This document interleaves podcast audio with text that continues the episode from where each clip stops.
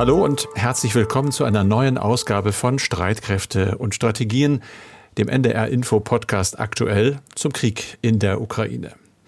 Der immer wieder Erinnerungen weckt an in meinem Fall längst verstorbene Verwandte, die wie ein Onkel von mir im Zweiten Weltkrieg gekämpft haben. Er war 1945 beim Versuch, sich von Lettland aus nach Westen durchzuschlagen, in russische Kriegsgefangenschaft geraten. Kurz vor seinem Tod, Ende der 1980er Jahre, hat er mir die Aufzeichnungen seiner Erlebnisse gegeben und darin die schlimmsten wohl gar nicht erwähnt. Er bat darum, dass ich seine Erinnerungen archiviere und die Erinnerungen auch wachhalte. Und dazu gehört eben auch, sie weiterzugeben, um die Schrecken des Krieges zu schildern. Unter anderem berichtete der Onkel aus einem russischen Bergwerk, in dem er arbeiten musste, sich dann aber ziemlich schnell eine lebensgefährliche Entzündung im Bein holte. Hier mal ein paar Zeilen. Er schreibt, Zitat, in der Zeit verloren wir während meiner Gefangenschaft, soweit ich das übersehen kann, wohl die meisten Kameraden. Kurz nach meiner Einlieferung wurde neben mir, trotz der Enge, ein Platz freigemacht für einen Mann, der bei der Arbeit zusammengebrochen war. Als der Sani ihn nach geraumer Zeit zum Arzt bringen wollte, war er schon tot. Und obwohl wir in Körperberührung miteinander lagen, hatten wir Nachbarn gar nichts bemerkt. Mein Onkel wurde kurz darauf unter primitivsten Umständen operiert, sein Bein wurde gerettet. Es folgten fünf Jahre, immer wieder mit Verlegungen in andere Lager, mit neuen Verhören, anderen Krankheiten, bis er am Ende abgemagert und entkräftet in seine norddeutsche Heimatstadt kam. In diesem Brief nennt er abschließend zwei Dinge, die ihn wirklich überrascht hätten. Ich zitiere wieder. Zum einen die einwandfreie Behandlung am Anfang der Gefangenschaft durch die russische Armee.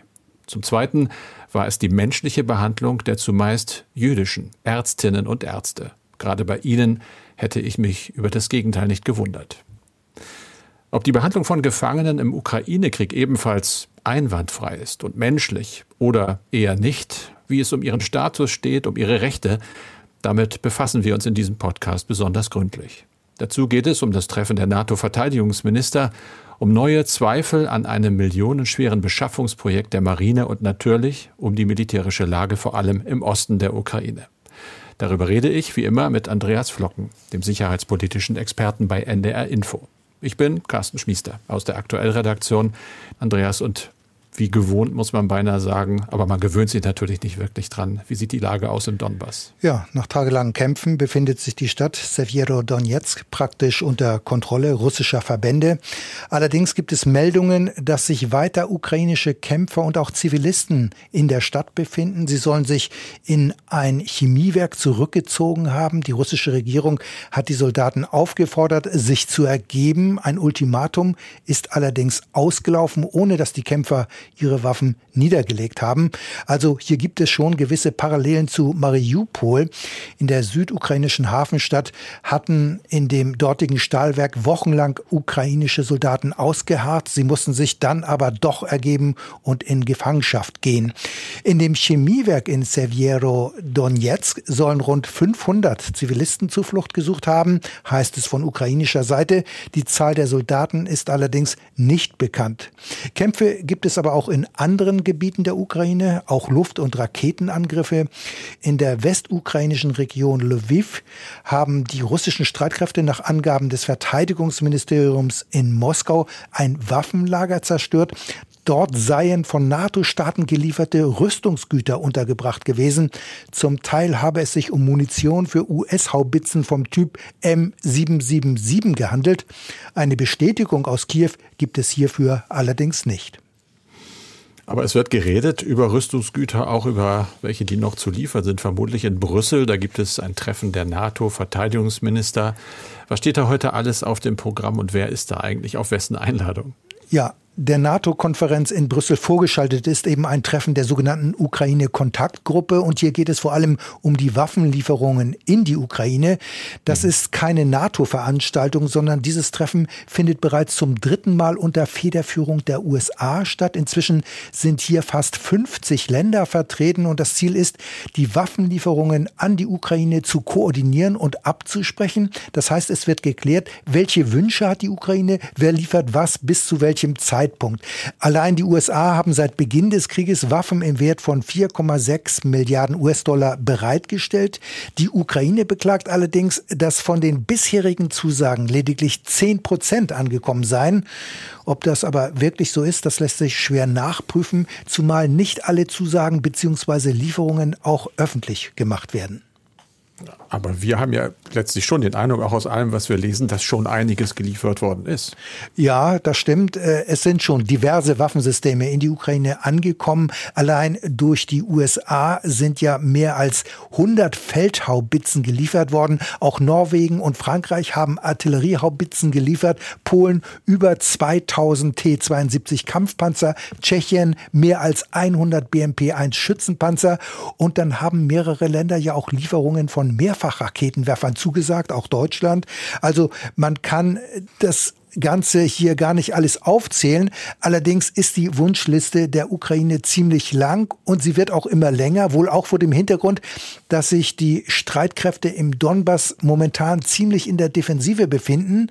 Und der Präsidentenberater Mikhailo Podiljak veröffentlichte auf Twitter eine Liste, was aus seiner Sicht dringend benötigt wird. Und da werden genannt 1000 Haubitzen mit dem Kaliber 155 mm, 300 Mehrfachraketenwerfer, 500 Kampfpanzer, 2000 gepanzerte Fahrzeuge und 1000 Drohnen. Also die Liste ist schon sehr, sehr erstaunlich. Ja, erstaunlich. Ist sie auch realistisch? Ja, ich denke, dieser Umfang ist unrealistisch. Selbst die Supermacht USA wird Mühe haben, von heute auf morgen 1000 Panzerhaubitzen in einen Einsatz zu schicken.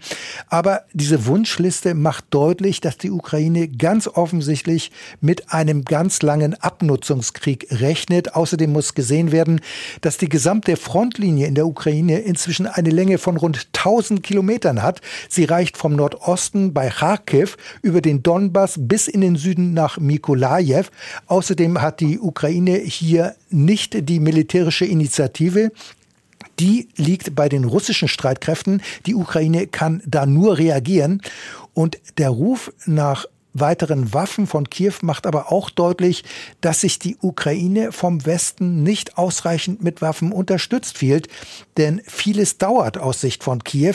Da brauchen wir ja nur an die Zusagen aus Deutschland zu denken. Stichworte sind unter anderem das Luftverteidigungs-Iris-T oder die, oder der Mehrfachraketenwerfer Mars und auch der sogenannte Ringtausch stockt, also die Ankündigung, andere Staaten liefern Waffensysteme sowjetischer Bauart an die Ukraine und im Gegenzug werden sie sie Waffen aus Deutschland bekommen. Also es gibt zwar Vereinbarungen und Gespräche, aber passiert ist hier offenbar noch nichts. Carsten, wir blicken jetzt noch einmal zurück. Wochenlang hatten sich rund 2500 ukrainische Kämpfer im Azov-Stahlwerk in Mariupol verschanzt, bis sie sich im vergangenen Monat nach und nach ergeben haben. Wir haben auch in diesem Podcast immer wieder darüber gesprochen. Offenbar waren auch Kämpferinnen dabei, denn auf Fotos waren auch Soldatinnen zu erkennen. Nun sind sie in russischer Gefangenschaft und nicht nur die Angehörigen fragen sich, wie geht es weiter? Dazu hat unsere Kollegin Julia Weigelt recherchiert, Carsten. Ja, das hat sie netterweise gemacht, äh, sehr gründlich, hat einiges rausgekriegt. Der russische Präsident Putin hat zum Beispiel den Vereinten Nationen und dem Internationalen Komitee des Roten Kreuzes zugesichert, dass die Männer und Frauen gemäß internationalen Rechtsstandards behandelt würden und dazu gehört auch die medizinische Versorgung. Es gibt aber eben auch sehr beunruhigende Aussagen. So zitiert die staatliche russische Nachrichtenagentur RIA Novosti den Justizminister der selbsternannten Volksrepublik Donetsk, Juri Siovatko, wonach den Gefangenen die Todesstrafe drohe. Das Azov-Regiment werde, Zitat, als terroristische Organisation betrachtet. Gegen alle ihm angehörigen Kämpfer werde strafrechtlich ermittelt. Nun hat ja gerade ein Gericht der selbsternannten Volksrepublik Donetsk drei ausländische Kämpfer zum Tode verurteilt. Sind denn die Soldaten des Azov-Regiments in Russland in Gefangenschaft oder sind sie in der Hand der Volksrepublik Donetsk? Was wissen wir darüber? Also wir wissen, Stand allerdings 8.6., dass mehr als 1000 ukrainische Kriegsgefangene aus dem Stahlwerk in Mariupol nach Russland gebracht worden sind. Das meldet die russische Staatsagentur TASS. Andere Gefangene wurden auch in die selbsternannte prorussische Volksrepublik Donetsk gebracht. Du hast die drei Todesurteile von dortigen Gerichten gerade angesprochen. Ob den Gefangenen nun in Russland ein ähnliches Schicksal droht, das ist zumindest weniger wahrscheinlich, denn dort in Russland gibt es seit 1997 ein Moratorium für die Todesstrafe. Das gilt aber eben nicht in den selbsternannten prorussischen Volksrepubliken in der Ostukraine. Aber wenn Moskau die Todesstrafe wieder einführen würde, wäre sie für Kämpfer dieses Azov-Regiments mit dem Völkerrecht überhaupt vereinbar? Das ist eine Frage, die oft gestellt wird und Julia Weigelt hat sie auch gestellt, und zwar Anna Petrich. Sie ist Professorin für Völkerrecht an der Universität in Basel und sie sieht das kritisch. Und dazu gilt es zu sagen, dass die dritte Genfer Konvention die Todesstrafe nicht an sich verbietet, aber viele Vorgaben dazu macht. Zum Beispiel, die Todesstrafe ist nur dann zulässig, wenn für die gleiche Art von Tat auch für russische Streitkräfte die Todesstrafe ausgefällt würde. Und Russland hat ja ein Moratorium für die Todesstrafe verhängt. Und vor diesem Hintergrund scheint die Forderung nach der Todesstrafe für Kriegsgefangene aus der Ukraine problematisch. Jetzt mal grundsätzlich gesehen, strafrechtliche Ermittlungen, das macht ja auch die Ukraine. Ende Mai wurde im ersten ukrainischen Kriegsverbrecherprozess ein 21-jähriger russischer Soldat zu lebenslanger Haft verurteilt. Wann dürfen Kriegsgefangene denn eigentlich vor Gericht gestellt werden? Welche Bedingungen müssen da erfüllt sein? Da hat Anna Petrich erklärt, dass Kombattanten in bewaffneten Konflikten erstmal rechtmäßig Gewalt ausüben dürfen. Das heißt, sie dürfen für die Zerstörung von Dingen oder für die Tötung von Menschen nicht strafrechtlich belangt werden, unter der Bedingung, dass sie das humanitäre Völkerrecht respektieren. Dazu zählt zum Beispiel, dass sie nur militärische Ziele angreifen dürfen Kombattanten dürfen laut Völkerrecht nur für Kriegsverbrechen und andere Straftaten, die sie vor oder während der Gefangenschaft begangen haben, wirklich verfolgt werden, aber nicht für den bloßen Umstand, dass sie an einem bewaffneten Konflikt teilgenommen haben. Der junge russische Soldat in der Ukraine wurde ja dafür verurteilt, dass er einen unbewaffneten Zivilisten erschossen hat, also für ein Kriegsverbrechen. Außerdem, so konnte man es zumindest in Berichten lesen, hatte er einen Verteidiger und das Verfahren war öffentlich. Das sind Anzeichen für ein faires Verfahren. Unklar ist, ob die Kriegsgefangenen des Assow-Regiments auch so behandelt werden. Ja, da könne sie auch nur mutmaßen, hat Anna Petrich gesagt in dem Interview. Allerdings sei Russland bei Strafverfahren in anderen Zusammenhängen mehrmals vom Europäischen Gerichtshof für Menschenrechte verurteilt worden und habe deshalb keinen guten, wie man so sagt, Track Record. Und auch die Menschenrechtsorganisation Amnesty International hat mitgeteilt, dass sie in den vergangenen Wochen Tötungen von Gefangenen durch von Russland unterstützte Separatisten in der Ostukraine sowie die außergerichtlichen Hinrichtungen ukrainischer Zivilisten durch russische Streitkräfte dokumentiert habe. Die Organisation fordert, die Soldaten aus dem Azov-Stahlwerk dürften nicht das gleiche Schicksal erleiden. Also das Völkerrecht sagt klar, Kriegsgefangene dürfen nicht willkürlich behandelt werden, sie haben hm. auch Rechte. Ja, genau. Erstmal hat zum Beispiel das Internationale Komitee des Roten Kreuzes, IKRK, das Recht, Zugang zu allen Kriegsgefangenen zu erhalten. Es muss also die Möglichkeit bekommen, Kriegsgefangene ohne Zeugen zu befragen und sie zu registrieren. So bekommen dann zum Beispiel Angehörige Informationen, was mit den gefangenen Soldatinnen und Soldaten passiert. Als sich nun die ersten Kämpfenden des Azov-Regiments Mitte Mai ergeben haben, da hat das Internationale Komitee des Roten Kreuzes auch mitgeteilt, dass es hunderte Gefangene registriert habe. Julia hat gefragt, wie hoch die Zahl der Registrierten denn inzwischen sei und was zu ihrem Gesundheitszustand bekannt ist. Da hat das Rote Kreuz wahrscheinlich Informationen, aber die gibt es nicht heraus. Es gibt aber noch weitere Regeln zum Schutz von Kriegsgefangenen. Ganz genau. Nennen wir mal die wichtigsten. In der dritten Genfer Konvention von 1949 sind sie aufgeschrieben. Die Konvention enthält über 140 zum Teil sehr detaillierte Bestimmungen und die zielen im Wesentlichen aber darauf ab, dass die Kriegsgefangenen mit Würde und menschlich behandelt werden. Dazu gehören zum Beispiel eine medizinische Versorgung, dazu gehört natürlich genügend Essen und auch das Teilen von Fotos in sozialen Netzwerken, auf denen Kriegsgefangene identifizierbar sind, wird von vielen nicht im Einklang mit der Genfer Konvention gesehen, denn sie müssen mit Würde ja behandelt werden. Inzwischen hat zum Beispiel Twitter angekündigt, solche Tweets von regierungs- und staatsnahen Accounts zu löschen. Das gesamte Interview mit der Völkerrechtlerin Anna Petrich sowie weiterführende Links von Julia Weigelt stehen auf unserer Homepage unter ndr.de-streitkräfte.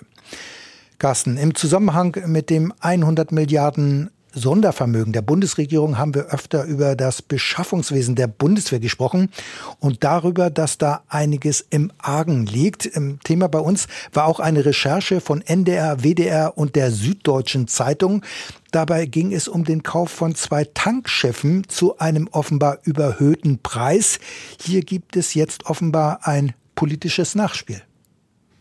Das sieht so aus. Ja, die Kollegen vom WDR und NDR haben weiter recherchiert und herausgefunden, dass ein sogenannter Whistleblower, also ein Insider, der Einsichten eben hat, sich Anfang Mai mit vertraulichen Unterlagen unter anderem an den Bundesrechnungshof gewandt hat, aber auch an Mitglieder des Haushaltsausschusses im Bundestag sowie an Mitarbeiter des Verteidigungsministeriums dieses Material liegt äh, offenbar den Kollegen vor und äh, ja, bietet weitere Einblicke in diesen Rüstungsstil, der eben, du hast es angesprochen, sich auf den Bau zweier neuer Marinetankschiffe durch die Bremer Lürsenwerft bezieht. Experten aus der Bundeswehr, das ist interessant und wurde auch schon berichtet, hatten ja selbst schon erhebliche Zweifel an der Wirtschaftlichkeit des Deals. Jetzt äh, wird berichtet, dass eine interne Prüfung ergeben habe, dass der Preis für diese beiden Schiffe zu hoch angesetzt worden sei. Und zwar nicht ein bisschen zu hoch, sondern um satte 250 Millionen Euro bei einem Gesamtvolumen von 870 Millionen Euro. Das ist eine ganze Menge. Jetzt berichten die Kolleginnen und Kollegen, dass erneut die Prüfer auf den Plan gerufen worden sind. Der Bundesrechnungshof will ganz genau hingucken und will sehen, wie die Prüfung beim Beschaffungsamt, also bei BNBW, abgelaufen ist und weshalb die Leitung dem Verteidigungsministerium vielleicht trotz von Bedenken grünes Licht signalisierte, obwohl eigene Preisprüfer das nicht so gut fanden. Der Bundesrechnungshof hatte übrigens selber schon vorher Zweifel angemeldet. Die Beschaffung ist allerdings inzwischen rechtskräftig. Trotzdem sagt der Rechnungshof, äh, das Projekt bleibe sozusagen heiß. Man erwartet offenbar eine erneute Erörterung im parlamentarischen Raum und will sich darauf vorbereiten. Das heißt, es wird jetzt nochmal wieder ganz genau geguckt, wie sind denn eigentlich die Strukturen bei der Bundeswehr? Wie konnte das passieren? Hat da vielleicht auch die Fachaufsicht versagt? Der Vorgang, das ist eine Reaktion schon auf diese Berichte von Sebastian Schäfer bei den Grünen im Haushaltsausschuss. Der Vorgang offenbare, Zitat, sowohl beim Verteidigungsministerium als auch beim Beschaffungsamt erhebliche Defizite. Damit bestätigt er ja das, Andreas, was du schon sehr, sehr oft hier erläutert hast. Und äh, die Forderung, die jetzt lauter wird, sie ist ja ohnehin schon ziemlich laut, ist, dass natürlich die Strukturen verbessert werden sollen und verbessert werden müssen. Das ist die politische Forderung, die aus dieser Berichterstattung resultiert. Andreas, und damit sind wir schon bei unseren E-Mail-Schreibern. Heute fange ich mal an mit Klaus Ohlich aus Hannover. Der schreibt uns, ich zitiere da in Auszügen, weil die Mail etwas länger war, nachdem Präsident Zelensky die Rückeroberung der Krim als ukrainisches Kriegsziel verkündet hat, stellt sich für mich die Frage, inwieweit der Westen, die NATO, die EU und auch Deutschland da mitgehen wollen. Ich bin einerseits für die Lieferung schwerer Waffen an die Ukraine, teile aber auch die Befürchtung vor einer Eskalation der Situation.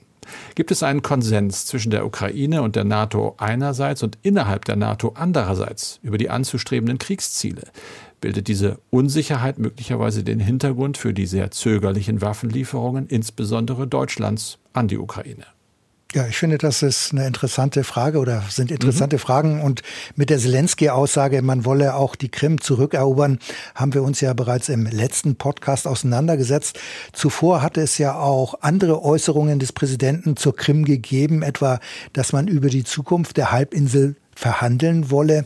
Nach meinem Eindruck zeigt dies, dass sich die Kriegsziele durchaus ändern und möglicherweise ist man sich in der ukrainischen Führung selbst auch nicht ganz einig.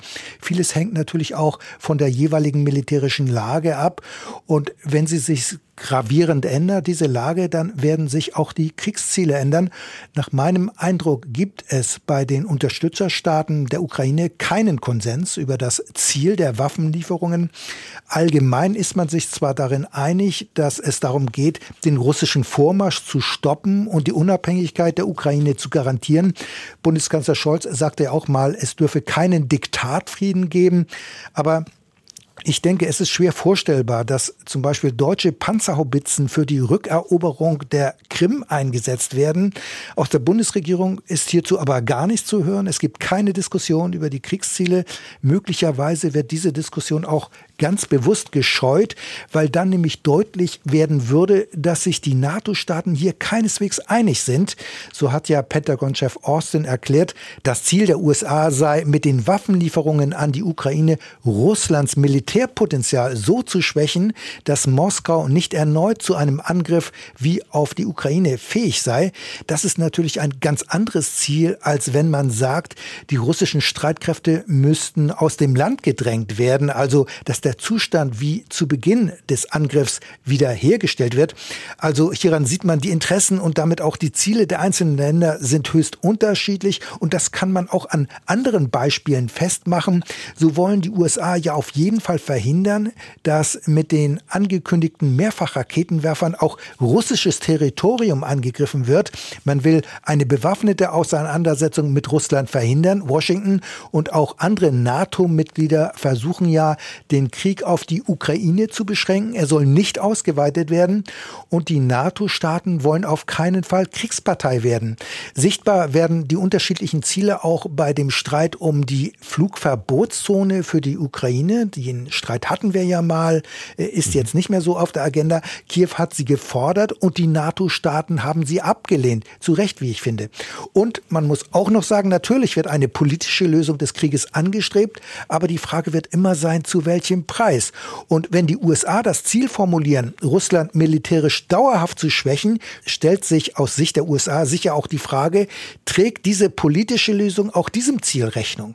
Denn dahinter steckt ja auch die Befürchtung, eine politische Lösung wird für Moskau möglicherweise keine Dauerlösung sein, sondern nur eine strategische Pause sein. Nach einigen Jahren, so die Befürchtung, so die Sorge, wird der Kreml dann erneut versuchen, seine geopolitischen Ziele in der Region umzusetzen, und zwar erneut mit militärischen Mitteln. Kurz noch die Mail von Frank Moorbach. Ich frage mich, schreibt er, warum nicht nur bei Ihnen, sondern in der gesamten Berichterstattung so selten auf die aktuellen Positionen Chinas zum Ukraine-Krieg eingegangen wird. Hat sich seit Kriegsbeginn bei den chinesischen Machthabern einfach nicht viel bewegt? Oder wird das Thema bei uns aus irgendeinem Grund ausgespart? Naja, ähm, China hat vor allem zu Beginn dieses Krieges in der Berichterstattung eine größere Rolle gespielt. Das sehe ich ähnlich wie äh, Frank Moorbach. Da ging es ja insbesondere um die Frage, wie würde sich Peking positionieren in diesem Krieg. Und in diesem Zusammenhang haben wir auch in diesem Podcast über China gesprochen. Es gibt ja eine strategische Partnerschaft zwischen beiden Ländern. Zwischen Moskau und Peking gibt es ähnliche Interessen. Beide Länder streben in ihrer Region Einflusszonen an und wollen dort das Sagen haben. Insofern war es letztlich keine Überraschung, dass Peking die Putin-Forderung nach einem Stopp der NATO-Osterweiterung unterstützt hat. Denn aus chinesischer Sicht haben die USA im südchinesischen Meer nichts zu suchen. Also hier ziehen Peking und Moskau an einem Strang. Und eine Zeit lang hat es ja auch geheißen, nur Peking sei in der Lage, zwischen den beiden Kriegsparteien zu vermitteln. Diese Frage spiegelte sich dann auch in der Berichterstattung wieder und auch in diesem Podcast. Aber China hat sich nicht darauf eingelassen lassen. Aber nach meinem Eindruck muss man sagen, hält sich Peking im Ukraine-Krieg sehr zurück. Die chinesische Regierung beobachtet aber sehr genau, wie sich der Westen verhält, insbesondere ob und wie er die Ukraine unterstützt. Denn hier gibt es gewisse Parallelen zu Taiwan. Äh, Peking will die Inselrepublik unter chinesische Kontrolle bringen, notfalls auch mit militärischen Mitteln. Und da stellt sich auch für China die Frage, wie sich in diesem Fall, in so einem Fall, die USA verhalten werden. Und die Entwicklung des Ukraine-Krieges hat insofern auch Auswirkungen auf den asiatischen Raum, auch bei den Anliegerstaaten Chinas und auch auf die anderen Länder in dieser Region. Sie haben Fragen an uns? Dann schreiben Sie sie einfach. Wir freuen uns. Streitkräfte.ndr.de, Streitkräfte mit AE, das ist die Mailadresse. Und das war's für diesen Podcast. Wie immer mit Andreas Flocken und mit Carsten Schmiester.